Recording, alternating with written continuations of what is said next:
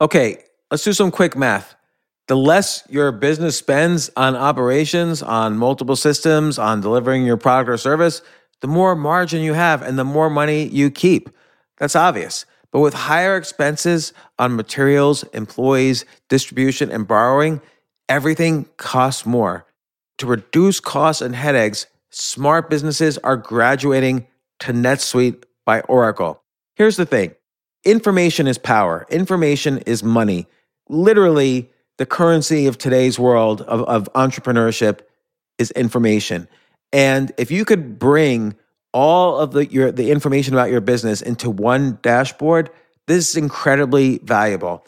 NetSuite is the number one cloud financial system, bringing accounting, financial management, inventory, HR into one platform and one source of the truth about your business. With NetSuite, you reduce IT costs because NetSuite lives in the cloud with no hardware required, access from anywhere. You cut the cost of maintaining multiple systems because you've got one unified business management suite. And you're improving efficiency by bringing all of your major business processes into one platform, slashing manual tasks and errors. This is so valuable. You just hit a button and you can see all the information about your business instead of having to like call five different departments and get all these emails and put it all together and make sense of it. Over 37,000 companies have already made the move. So do the math, see how you'll profit with NetSuite. Backed by popular demand, NetSuite has extended its one of a kind flexible financing program for a few more weeks. Head to netsuite.com slash James. netsuite.com slash James. netsuite.com slash James.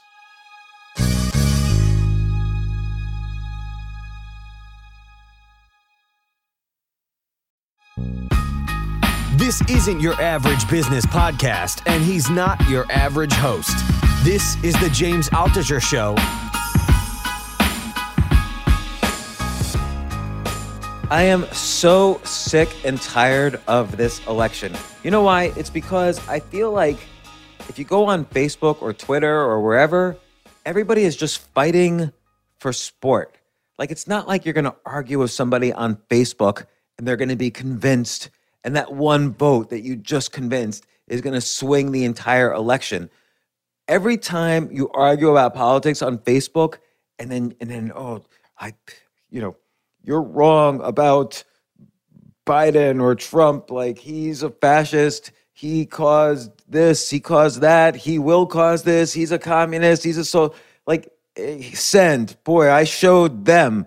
I showed them who's boss, and now maybe they'll vote the way I want them to vote. So I have two votes now instead of one because I just convinced someone to vote just like me. That never happens. And instead, every time you hit reload, oh, did they reply? Did they reply to my great argument? Facebook makes another penny. Twitter makes another penny. This election is just a money making machine for Facebook and Twitter. Let me just go down Twitter for a second just to just to see. Like every single post. Here's the Dems are asking for $600 a week. Uh, at this point, I'd still vote for him even if he buried the tax man in the backyard. Uh, I don't even know. I guess he's talking about Trump there. Uh, here's another one. Um, switching gears a bit, re colon Trump. I seriously doubt that person was switching gears. Um, here's a letter from the director of the CIA that somebody just reposted all about Hillary Clinton and whatever. Um, here's a friend of mine saying, This is what democracy looks like. 35 days till election day, still plenty of ways to help. Please don't sit this one out. All right. Um, and then uh, just on and on. I am not a Trump fan. However, this whole narrative around his taxes is so interesting. Yes, I would prefer to read Trump's tax returns than watch Game of Thrones. Is that what that person's saying? So that's Facebook. Let's just hit the homepage of Twitter, something I almost never do. Uh, let's see. What's the first one?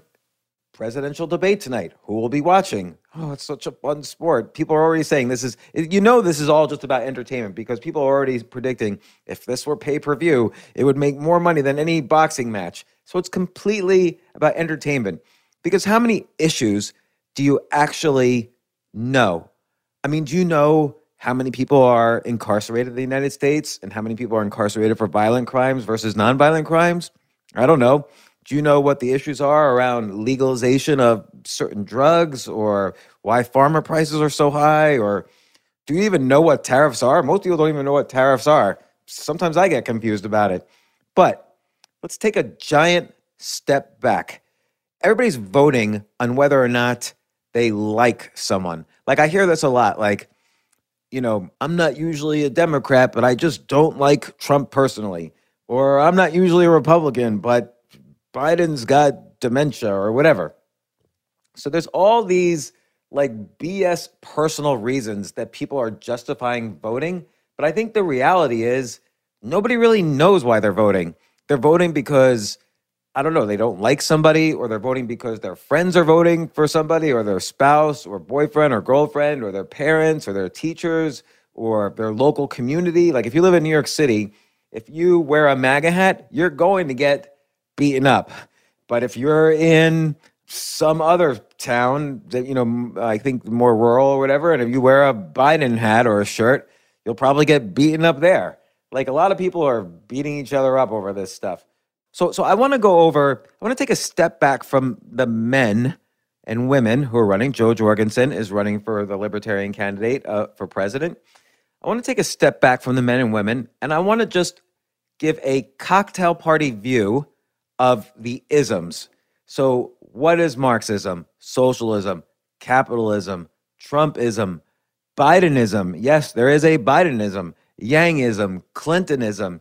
These are all important things to understand. Let's focus on just in very briefly what all these philosophies are, how they intersect. I'm, I'm going to throw in fascism as well, how they intersect with each other, and then you can decide, oh, that philosophy sounds good. And then you could say to yourself, I want to endorse policies that push forward this particular ism in the best possible way.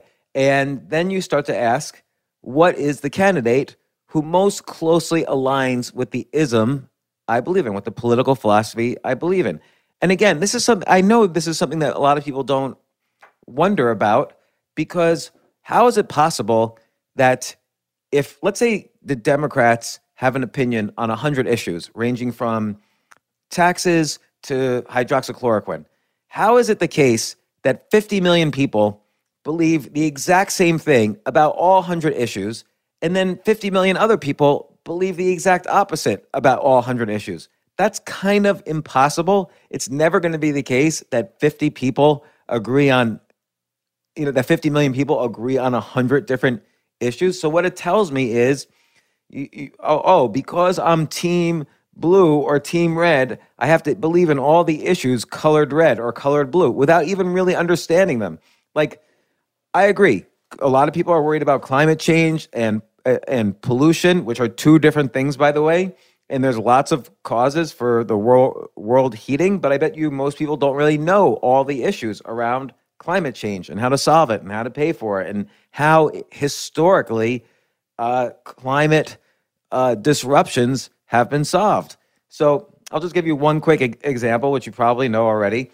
But in 1899, the biggest environmental issue was the fact that horses would shit on the streets. So on Wall Street every day, they would have to clear like a foot or so worth of horse manure in order to be ready for the next day. So the entire city smelled like horse manure and they didn't know where to put it. Where did you put all this shit? But how did it solve itself? It didn't solve itself through massive spending. It solved itself because of technology. So cars were more or less invented or made useful. And a few years later, everyone was driving a Model T car, and that solved the environmental issue of the 1890s. Will the same thing happen now? Will some amazing technology solve climate change? We don't really know, but the answer is probably yes. Like you look at solar panels, it used to be uh, so the problem with a solar panel is the sun hits it, and some amount of energy from the sun is converted by the solar panel into energy that could be then used to fuel a house or you know whatever a factory a building and it used to be solar panels will not were not very efficient they would maybe take only 3% of the sun's energy that was hitting the panel and convert that into energy but every couple years that efficiency doubles. And now they're working on materials that could be 50% efficient or more. So, technology in general will solve many of the problems that we're worried about, whether or not we even were worried about climate change, just indirectly. A lot of technological changes are being worked on right now, which could solve major issues about climate change, about medical care, and so on. So, all this is to say, issues are very complicated and very nuanced. We don't really know personally Joe Biden. We don't really know as much as we think we know Donald Trump. We don't really know him. I mean, I'll just address one one thing about each one of them. Everybody says Joe Biden has dementia. I'm not a doctor. I can't comment on that. Does he have gaffes? Yes, but he's had gaffes ever since he first ran for president in 1988. Maybe he's experienced some cognitive decline, but the guy's, I don't know, 77 years old. The Democrats elected him, so they must have some confidence. Also, what every president tends to do is they hire people who are good at what they do. Joe Biden is not going to run the Treasury Department. He will hire some expert banker or whatever, or financier who will run the Treasury Department. Joe Biden doesn't know everything about energy. He would hire someone to run the energy department. Same thing with Trump. Trump is not an expert on, I don't know, housing and urban development he'll, or education. He'll hire people to do these things. We may not like his hires, but we may like them. So this is really, if you really care about America and you have some idea about what the American dream is, let's focus for a second on political philosophy and again, that means I'm going to explain the sort of popular ones Marxism, socialism, capitalism, and then how it applies to the different candidates. Like I'll call it Obamaism and Trumpism and Bidenism. Why am I going over the prior presidents like Obama or Clinton? Is because current philosophies might be related to older philosophies and whether they worked or not. It's also worth understanding let's not get bogged down by what the media says are issues because every day I feel like the media is giving us another issue. Like, oh, Trump's tax returns. Oh, this woman accused Joe Biden from rape and for of rape in 1993. And I'm not discounting the importance of any of these things. They do speak to the person's character, but obviously we're not going to learn anything new between now and the election on any of these issues. And so you're going to have to focus on how these people govern, what uh, what their political philosophies are, and, and so on. So things like, you know, Trump said this or Trump did that or or Biden did this. None of that matters because we're not going to make the people on the fence, or, or really basically everybody should vote based on what they believe in as opposed to who they like because you don't really know these candidates. And again, let me set the stage with just one thought, which is what is a good political system? That's a very broad question. All of these things, by the way, are going to be very broad. It's not like I'm going to explain Marxism in one minute and you'll know completely about Marxism. It's impossible. Nobody knows completely about Marxism because most of these isms are BS. But I will explain everything simple enough. Literally, my goal is is that we'll all, me included, we'll all be able to go to a cocktail party and know more than anyone else the difference between Marxism and capitalism and Bidenism and so on. But I'm also assuming that we're in a what's called a reasonable and rational political system.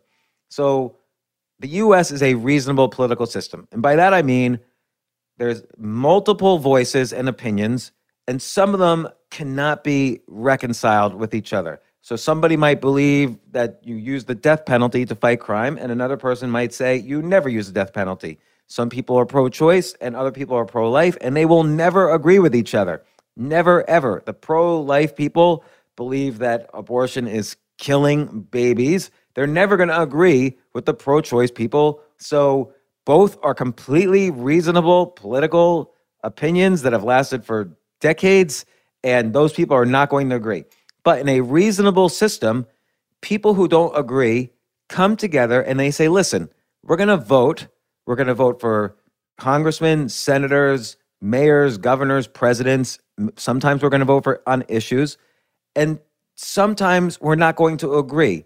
The person you vote for is different from the person I vote for. And if your person wins, the one thing we all agree on is that the system itself works. And so we agree that consensus will allow us to elect a president for four years. And then in four years, we have a chance again to elect another president, or four years after that, and so on. So it's reasonable in the sense that just because you don't agree with me and just because your issues or candidates win, it doesn't mean I'm going to hate you or go to war in, in the best case. Now, sometimes it might mean I hate you, and sometimes it might mean the country goes to war, but that's that's rare and the hate thing shouldn't happen. Politics, believe it or not, it seems like a huge thing, but much better to love your family, love your community, do things that take action that better the world. And these things have nothing to do with politics directly. The other thing about a good political system is not only is it reasonable, meaning we all, you know, vote uh, and a consensus decides who wins and we all respect who wins. So that's reasonable. The other thing about a political system is that it's rational. So what does rational mean? Particularly when two people believe in different things. For me, rational means you're going to vote in your best interest. And that sounds selfish, but let me ask when have you ever not voted in your best interest? Maybe you have once or twice, but in general, you've probably always voted in your best interest. Now, does best interest mean give me a billion dollars? That's my best interest. No, because that's not the issue on the table. There's no issue that says, should we all give James a billion dollars? No, that's not on the ballot. But my best interest might be lower taxes, or my best interest might be higher taxes for billionaires so that more people can benefit from welfare programs or infrastructure programs or whatever, or, or healthcare research. I don't know.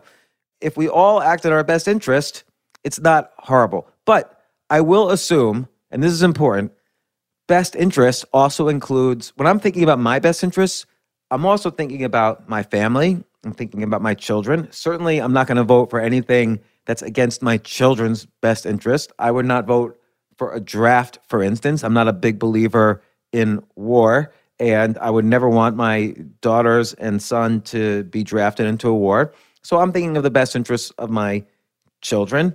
I'm also thinking of the best interests of my community.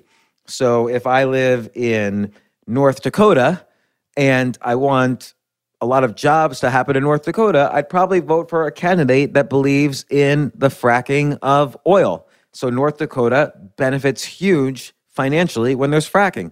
So rational for me is to vote for a policy which creates more jobs in my community, maybe prosperity for my family and, you know, maybe more freedom for me in some way. Again, reasonable and rational. Rational sounds selfish, but it isn't when you think about it but let's just assume that's what we're all doing.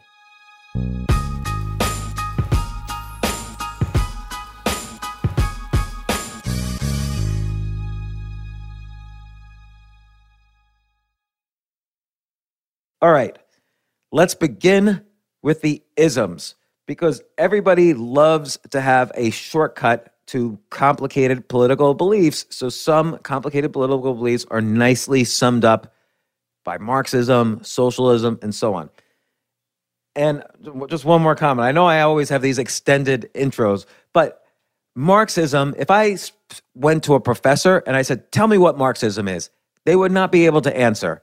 You would think, oh, maybe it's in, if I read Karl Marx's famous books about Marxism, then I'll know everything there is to know about Marxism. No, there's Marxist Leninism, there's uh, intersections between Marxism and s- socialism. There's classical Mar- uh, Marxism.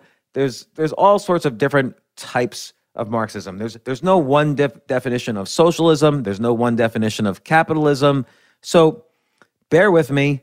You might disagree with some of the things I say, but this is intended to give you a 30,000 foot view, but hopefully more understanding about these isms than you had before. I'm hoping to to bring some some uh, something new to each one of these. And most importantly, you'll be able to show up at your neighbor's dinner party and be able to talk intelligently about the difference between, I don't know, socialism and Bidenism. And again, I'm going to keep it simple. You might have heard definitions elsewhere, but this is my way of looking at it. This is my simple way of understanding it. So, okay, let's go. Marxism. Basically, in Marxism, there are two main groups of people there are the owners, or sometimes called the landlords, and there's the workers, sometimes called by Marx himself the proletariat. So I'm gonna I'm gonna stick with owners and workers, and the owners own like the factory or the business, and the workers are creating the value for the business. And the problem is the, the problem that Marxism underlines and tries to solve is that whenever the owner is getting profit from the workers, then that's bad. So, what does that mean? It means the workers are creating $50 of value, but they're only getting paid $10. So, the owner gets to keep $40. So, that's a disconnect. Whenever there's a disconnect financially between one group of people and another group of people, it means the lower group, the workers in this case, are being exploited. And eventually it will lead to what's called class struggle. There's the rich class and the poor class, and eventually they will struggle. And that struggle will get bigger and bigger because more and more money will be accumulated by the owners. And so that difference between the workers and the owners will get bigger. And eventually there will be a revolution. And at the end of the revolution, a lot of these class problems will be solved. There'll be more the classes will be equal. So that's the that's theoretically an idealistic view of Marxism. And again, if there's any professors listening to this, then you could just go screw yourselves because that is the definition of Marxism that will work 99.999% of the time.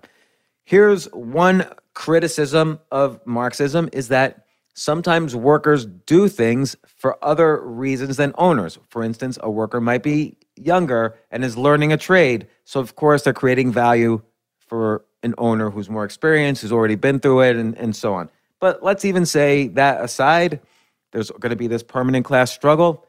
That's Marxism.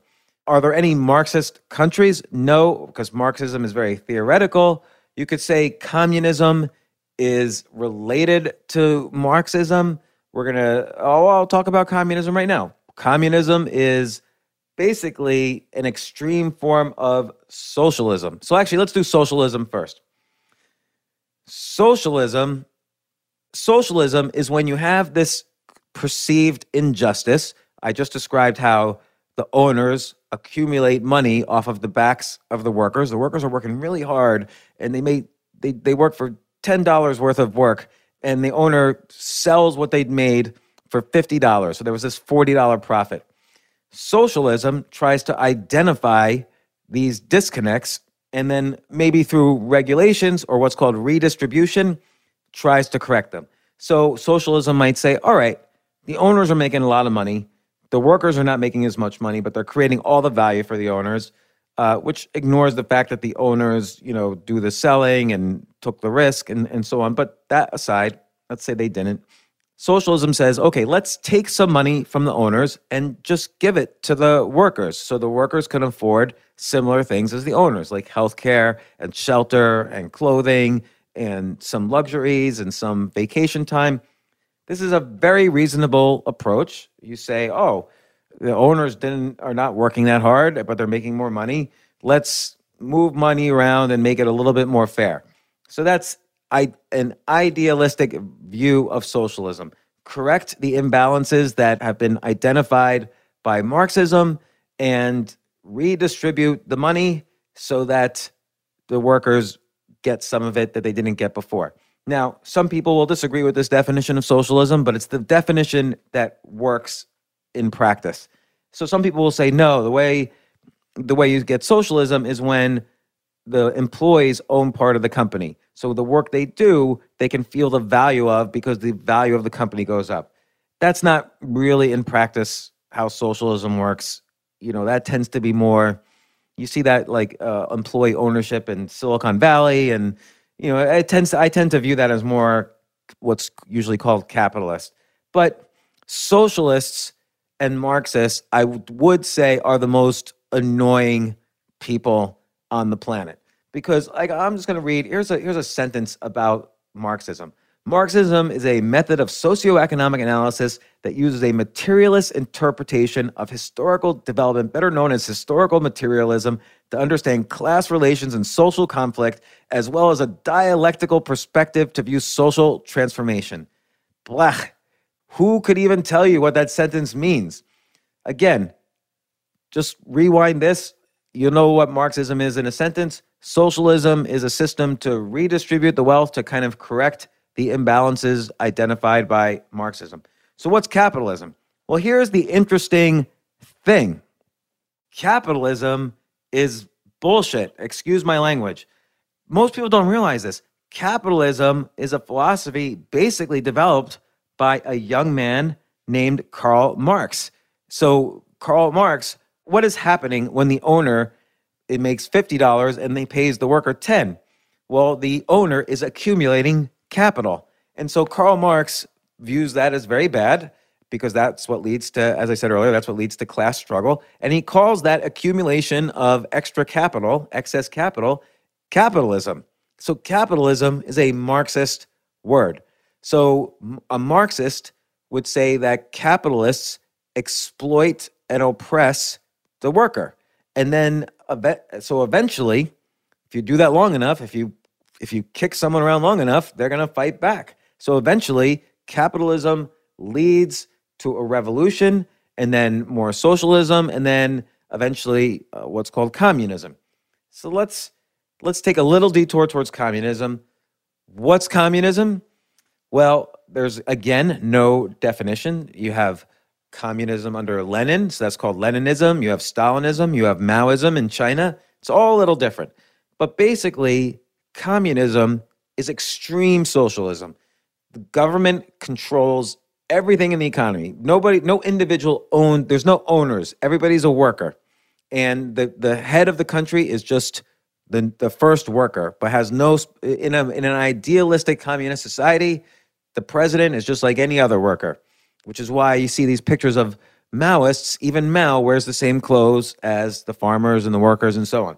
So, uh, communism attempts to solve all of the injustices. There's no owners. Everybody gets equal share of everything. And the state, the government controls what everybody does. Oh, you're a chemist, you're a librarian, you're going to war, and so on. So that's communism. And has it worked? Well, uh, the biggest experiments in communism are Soviet Union. Obviously, did not work. People went hungry. There was war. There was uh, it all fell apart. And then there was China with Mao. Both in Russia and in China, tens of millions of people were killed. So one way that communists got rid of the ownership class is by killing most of them in both Maoism and Stalinism. And I don't know, China, you know, Russia fell, Soviet Union fell apart and is now mostly a, a fascist slash, you know, capitalist society. And China has become much more capitalist and they've done a really good job of it. I would say they're doing almost a better job of it than the US. But that has issues as well. So if if capitalism is bullshit, if communism doesn't work, if socialism is just kind of like an eraser to Marxism, it's kind of like the functional implementation of Marxism. What what does the U.S. live in? Well, I'm going to define a new one, and this this will win over big at the cocktail party. But I think this makes sense, and I, I spoke about this uh, a little bit with John Mackey, who's the uh, founder of Whole Foods, when he was on the podcast. But let's call let's call what's in the U.S. innovationism, and this will make a lot more sense why is the US the biggest economy in the world? Why is it the most prosperous economy in the world? Well, guess where things are invented? Like the computer was invented here, the car invented here, the airplane invented here. You know, most medical drugs invented here.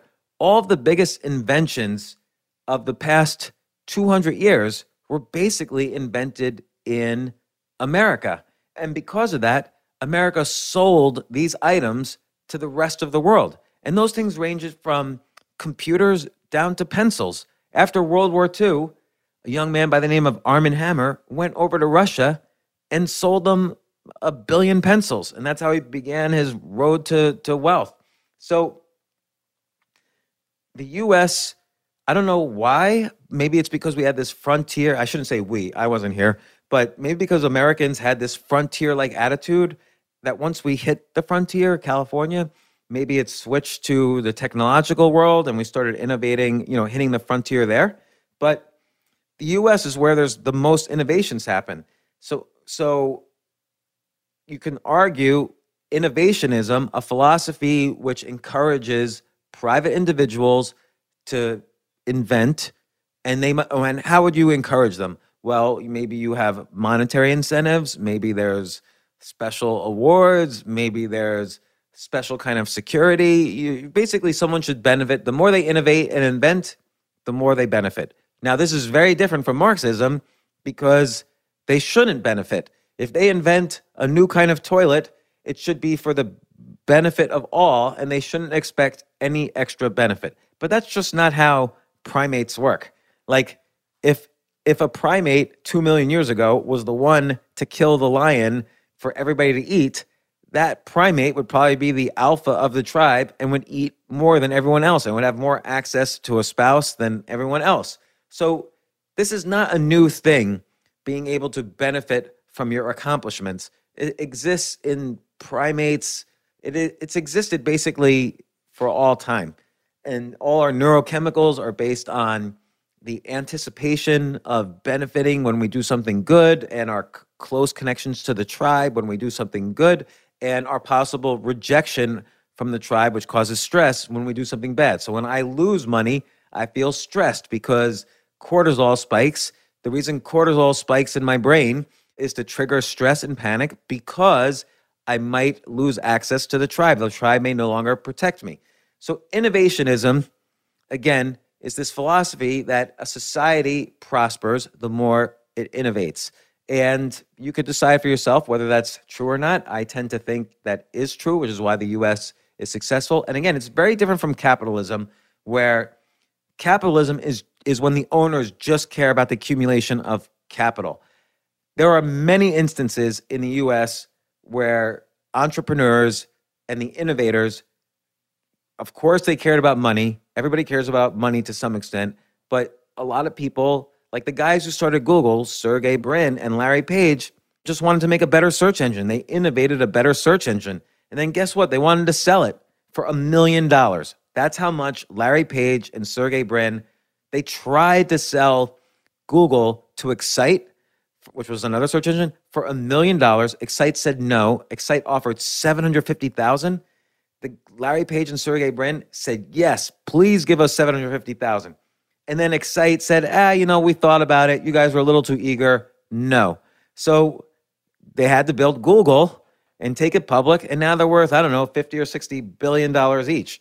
So was that because they were accumulating capital? A little bit, but mostly it's because they innovated a search engine that everybody on the planet uses. So does that mean it's unfair, the workers of Google compared to you know the wealth that Larry Page and Sergey Brin have, that's that's for you to decide. If you're an innovationist, you would say some people are going to benefit, some people won't benefit, and maybe you do need, you know, in America, there's a little bit of not a little bit. There's a, a, a moderate amount of redistribution that occurs. We get taxed. Our tax money goes to government employees. It goes to the post service. It goes to the military. It goes for uh, intelligence agencies. It goes to, I don't know, uh, uh, welfare programs, and uh, there's some level of, of redistribution. Else, there wouldn't be taxes, or we would have minimal taxes, enough taxes to pay for uh, maybe a small military, and enough taxes to pay for the organization that collects taxes, and maybe that's it. Maybe there's taxes to pay for you know foreign ambassadors, so we can negotiate trade agreements, but whatever. So, so far we've covered Marxism, socialism, capitalism, which doesn't exist, and innovationism. What is America? Again, it's innovationism plus with a little bit of a dash of socialism. And not, not just a little dash, probably a big dash. I think the role of government is to protect those who are too weak to protect themselves. So the government shouldn't protect everyone. Um, even in the Declaration of Independence, it basically says rights that are self evident are life, liberty, and the pursuit of happiness. By self evident, it means they've always been human rights. And government and it says government is basically there just to help us preserve those rights. Government doesn't give us those rights, government preserves them. So again, that's different from Marxism or socialism, where government gives you the rights that you could have and redistributes them when it's not when it views it as not fair. Innovationism is when I have the right to innovate whatever I want and benefit from it. And then America is somewhere in the middle. Well,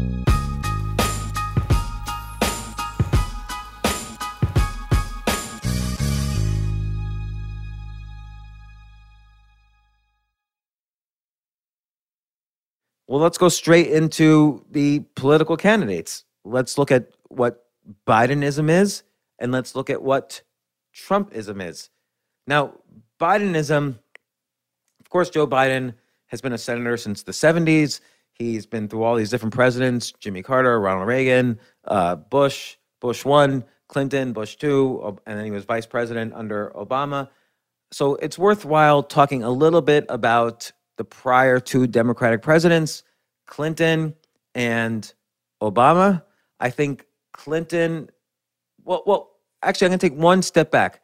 Somebody once asked me, what's the difference between the Democrats and the Republicans?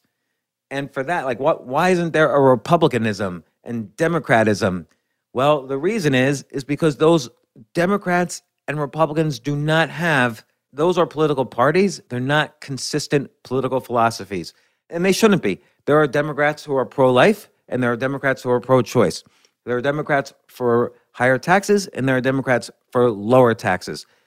I remember being a little kid and trying, like, I was practically crying. I was begging my dad to explain to me why would someone be a Democrat and not a Republican, or how do people decide what party they're in? And he just couldn't give me an answer.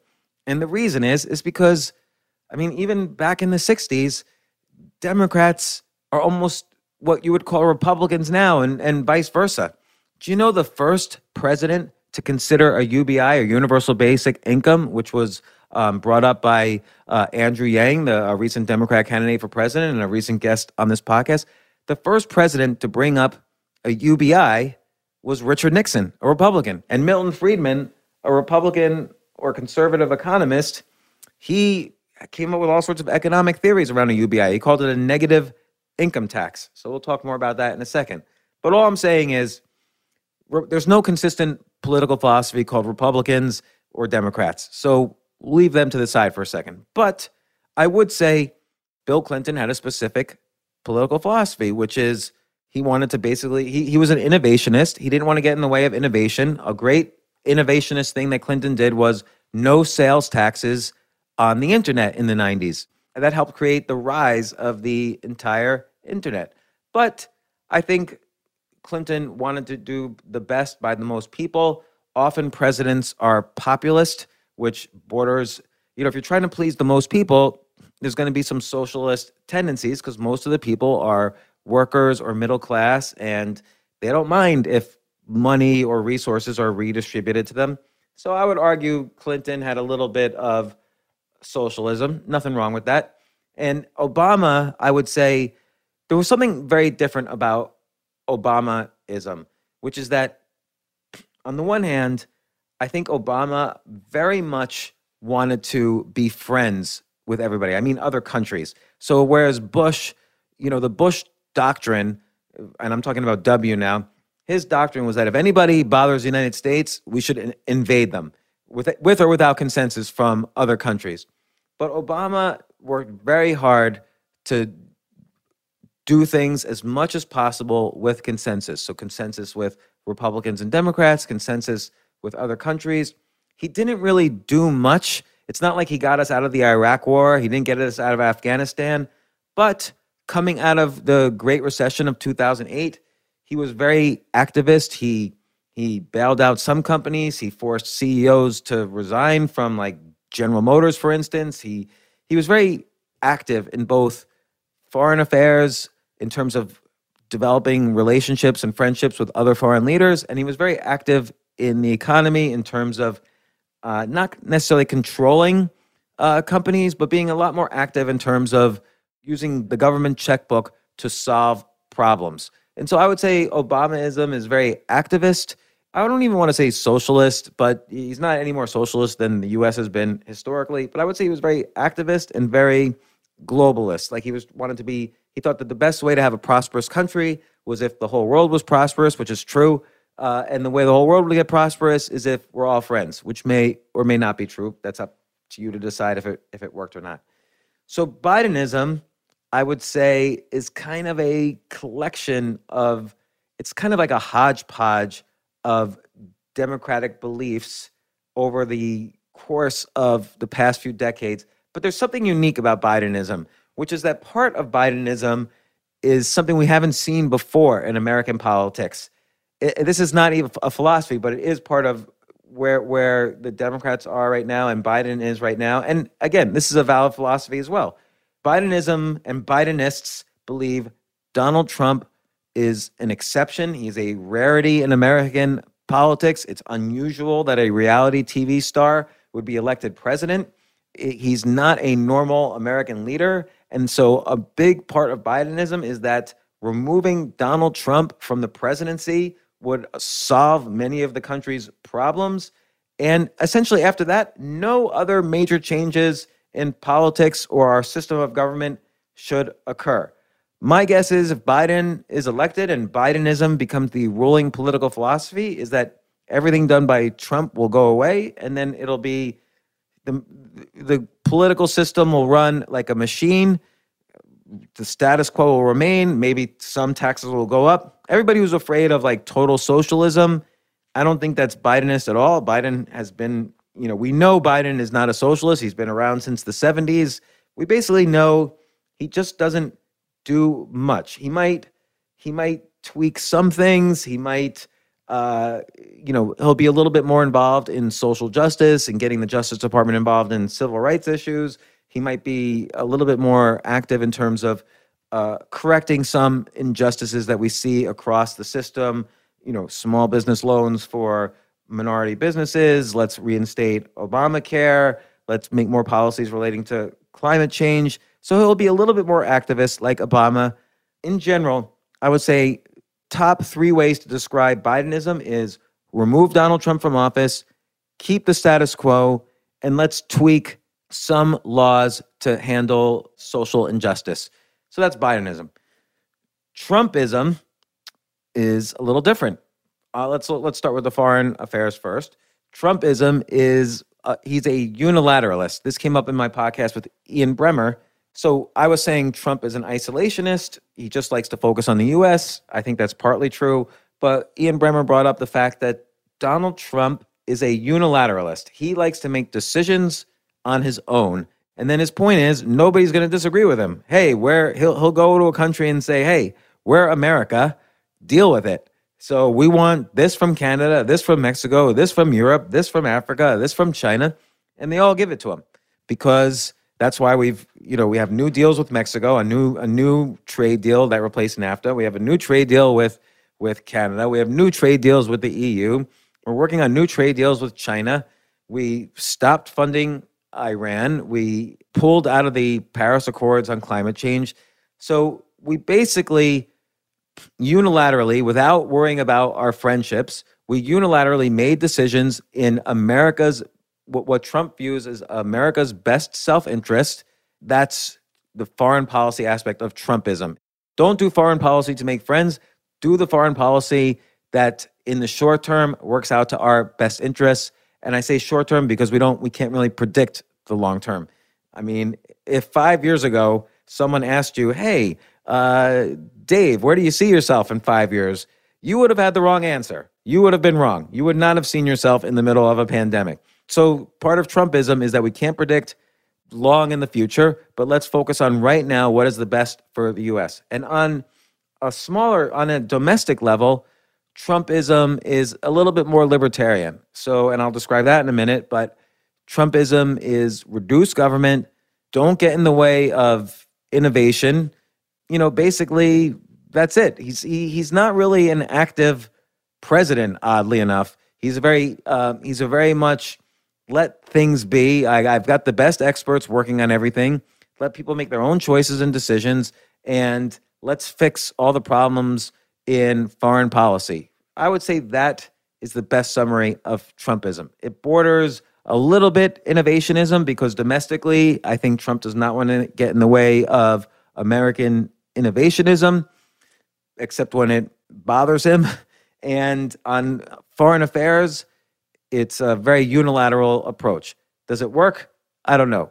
Who knows what the longer effects are of all these countries disliking the US? But at the same time, they're all paying more money to the US right now.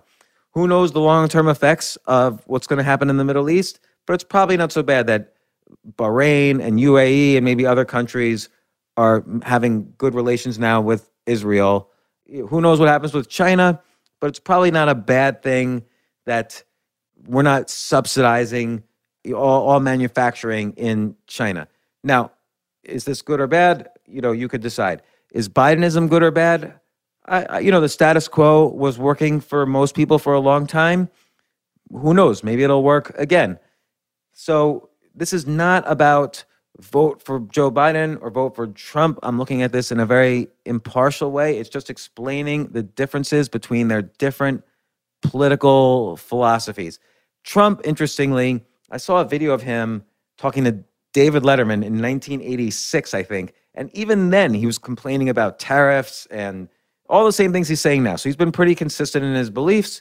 Biden, I say, would has changed his beliefs over time. Nothing wrong with that. It's some people view it as good that we have a candidate willing to change beliefs if he thinks he's wrong. And Trump might be stubborn, so who knows? Just I'm just laying out what the philosophies are. I skipped libertarians, uh, so I actually think there's a lot to be said for the Libertarian Party, which is essentially that Americans have certain inalienable rights, like their right to own their property, and government can't get in the way of that. And the way you avoid government, the way you prevent government from getting in the way of your property and your other rights is you have no government. In an ex- in extreme libertarianism, there's anarchy. So there's basically no government, nobody telling you what to do. Everything's legal. And what happened, then you think, well, then everyone will just start murdering each other. No, because everyone's carrying a gun. So if you start murdering each other, you'll be murdered yourself very fast. Well, then you say, well, everybody will start stealing from each other. No, if you steal and they catch you, you're going to be in bigger trouble than if a modern day America catches you. So, libertarian society or libertarian anarchy is, is self governing. Now, if they were elected, they wouldn't immediately become anarchists. Here's what a libertarian would do as soon as they took power they would probably release all nonviolent criminals to have these people back in working in society. They would probably lower taxes to almost nothing. They would probably shut down a lot of government departments, particularly the military. They would, uh, U.S. government right now is in like I don't know, hundred different countries with their military. So they would probably bring back almost all the military, if not all of it. They would probably sell off most battleships and aircraft carriers and things like that because you don't really need them if you have nuclear bombs. They would basically just say, hey, anybody who bothers us is going to get nuked, and there's no in between. So that that's going to be their point of view. Eh, I'm not. I'm just guessing. This is what a libertarian would do, and basically they'll they'll focus on in a purely innovation innovationism. And what about the people who are too weak to help themselves? Well, maybe uh, libertarians won't dismantle some social programs that help people who need the help so we'll see. But libertarianism in general is all about people protect their own property, not government. So as few government decisions as possible, then that's what you should have. So that's libertarianism. And finally, I want to talk about fascism, which is often thrown around. Oh, Trump's a fascist, or AOC is a fascist, or who's a fascist? Well, when you think fascist, you think someone like Hitler, who was obviously an extreme racist, militaristic, and crazy and violent, and he was a dictator. So all these are somewhat components of fascism, but you know, just like Stalinism isn't the same as Marxism, Hitlerism is not the same as pure fascism. So let me define fascism for you. Fascism is two things One, a state run economy. So the state, the government, controls every aspect of the economy. Hitler controlled every aspect of the economy, turned it into a military economy. He decided what companies lived, what companies died. He decided what companies would get hired. Uh, it was all controlled by the state, just like Russia, just like China.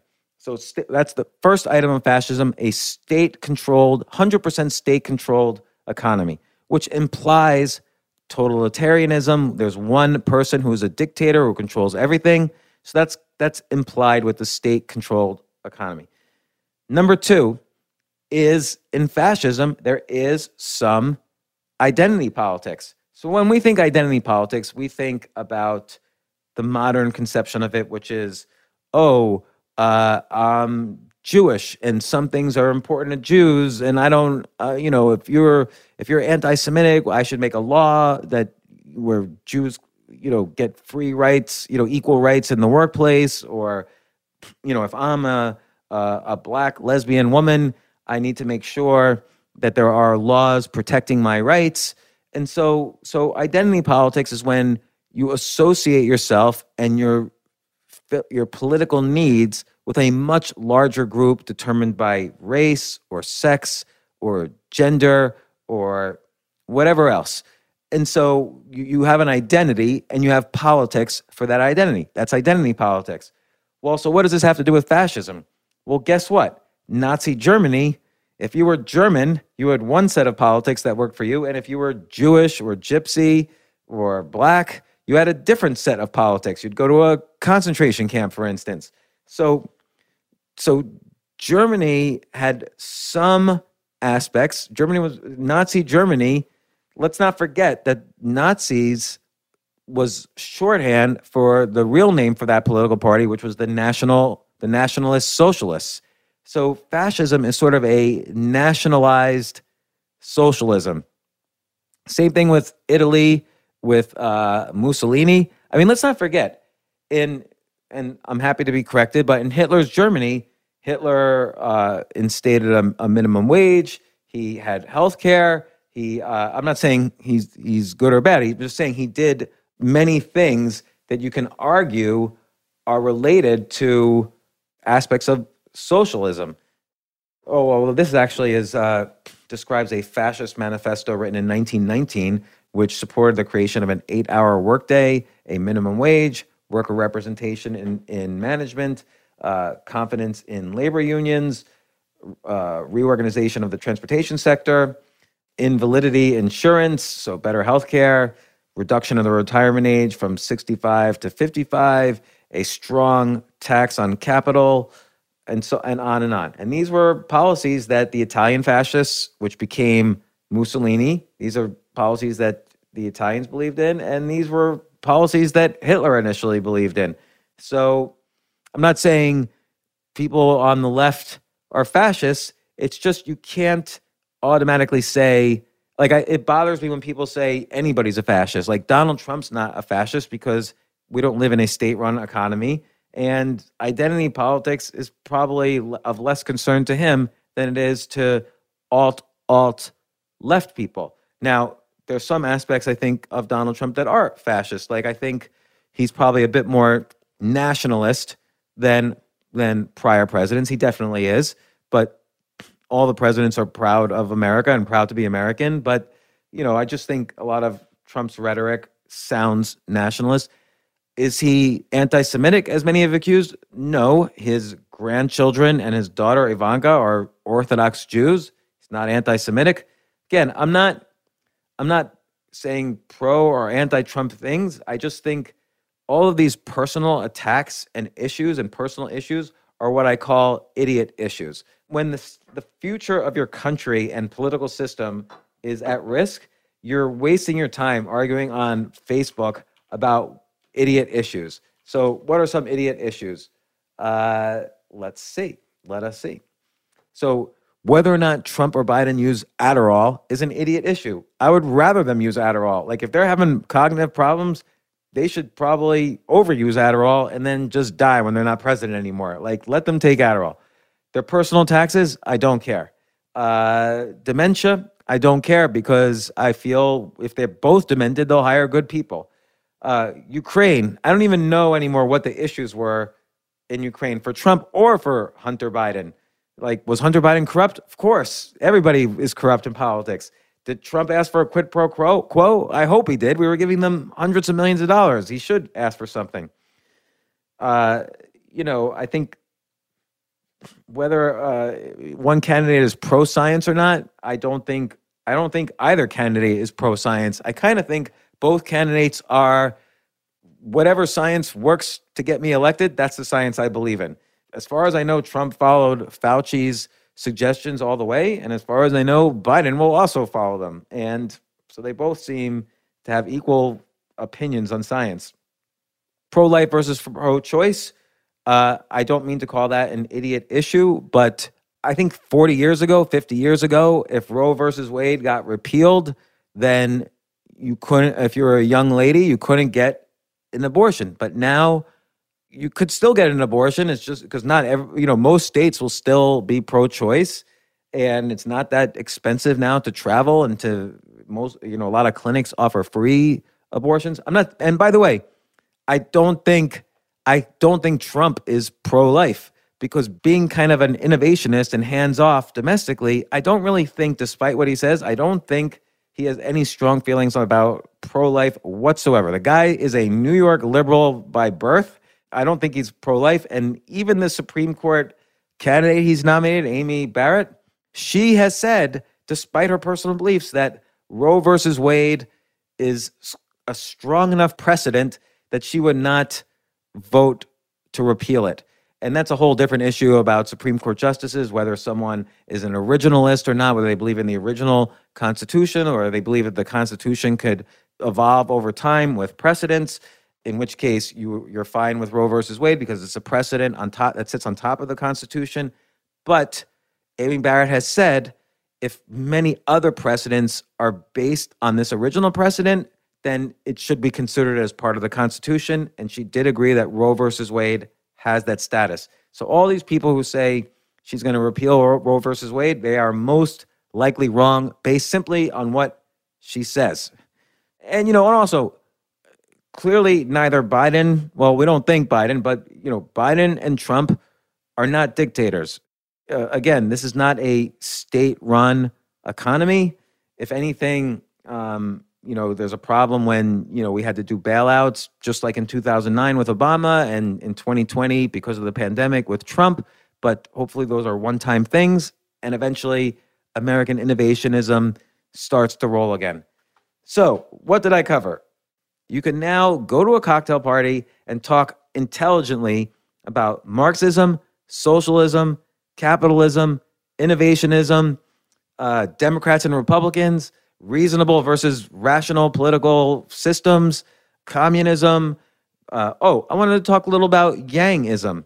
So, Yang is clearly an innovationist. He is a tech guy through and through, but a little bit of socialism. And I and and again, I hate, almost hate using the word socialism because it's like people throw it around like it's an insult.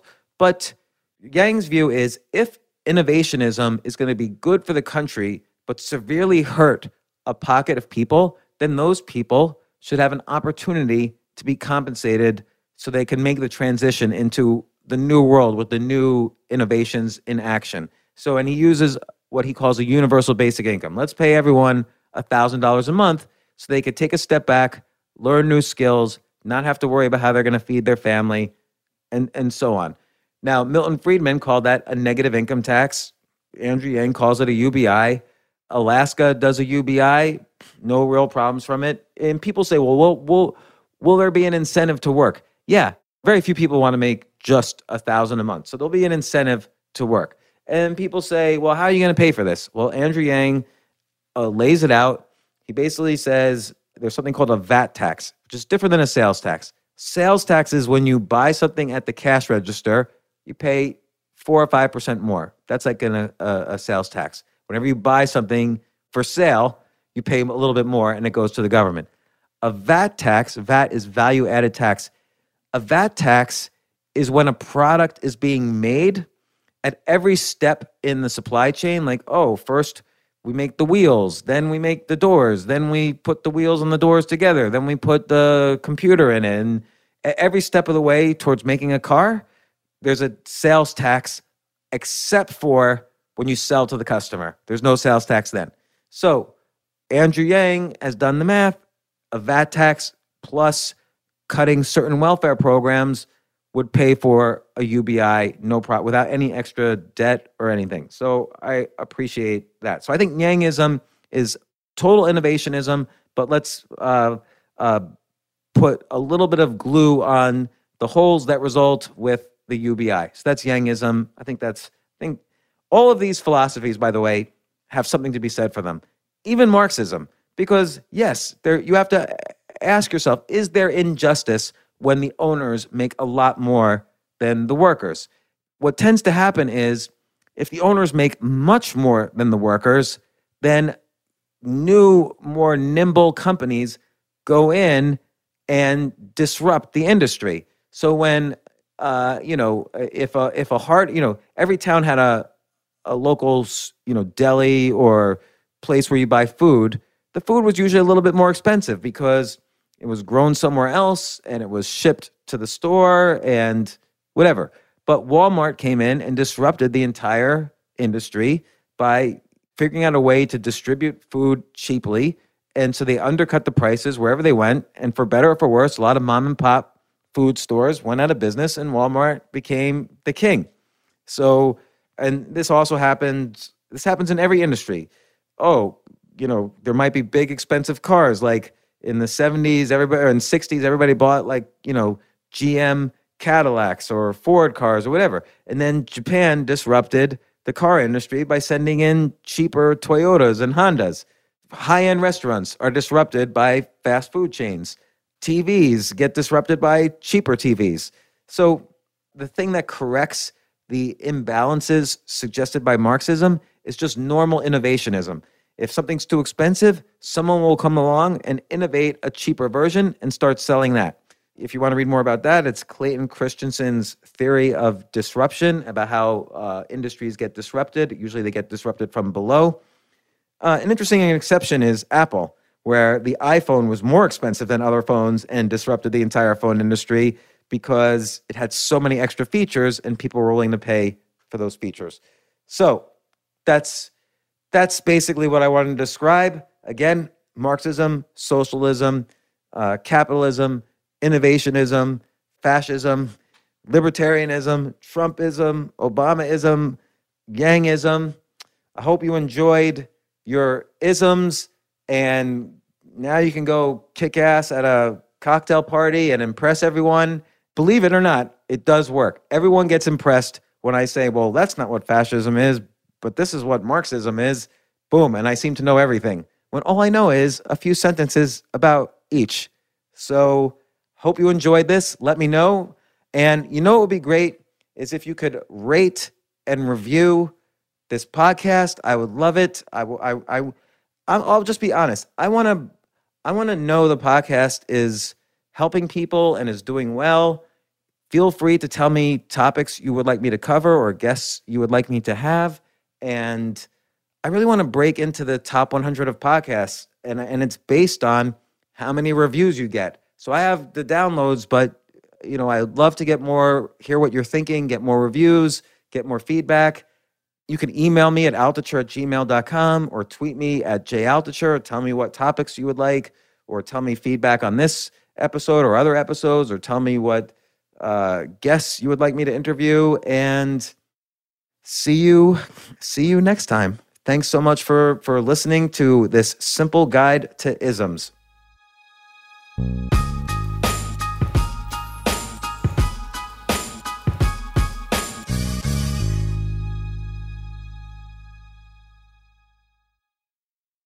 You seek the key but first you must learn the ways of precision craft and performance with acura's all-electric zdx with a premium Bang & Olufsen sound system, up to a 313 mile range, and a Type S variant with an estimated 500 horsepower. The ZDX is their most powerful SUV yet. Unlock the energy when you visit Acura.com to order yours today.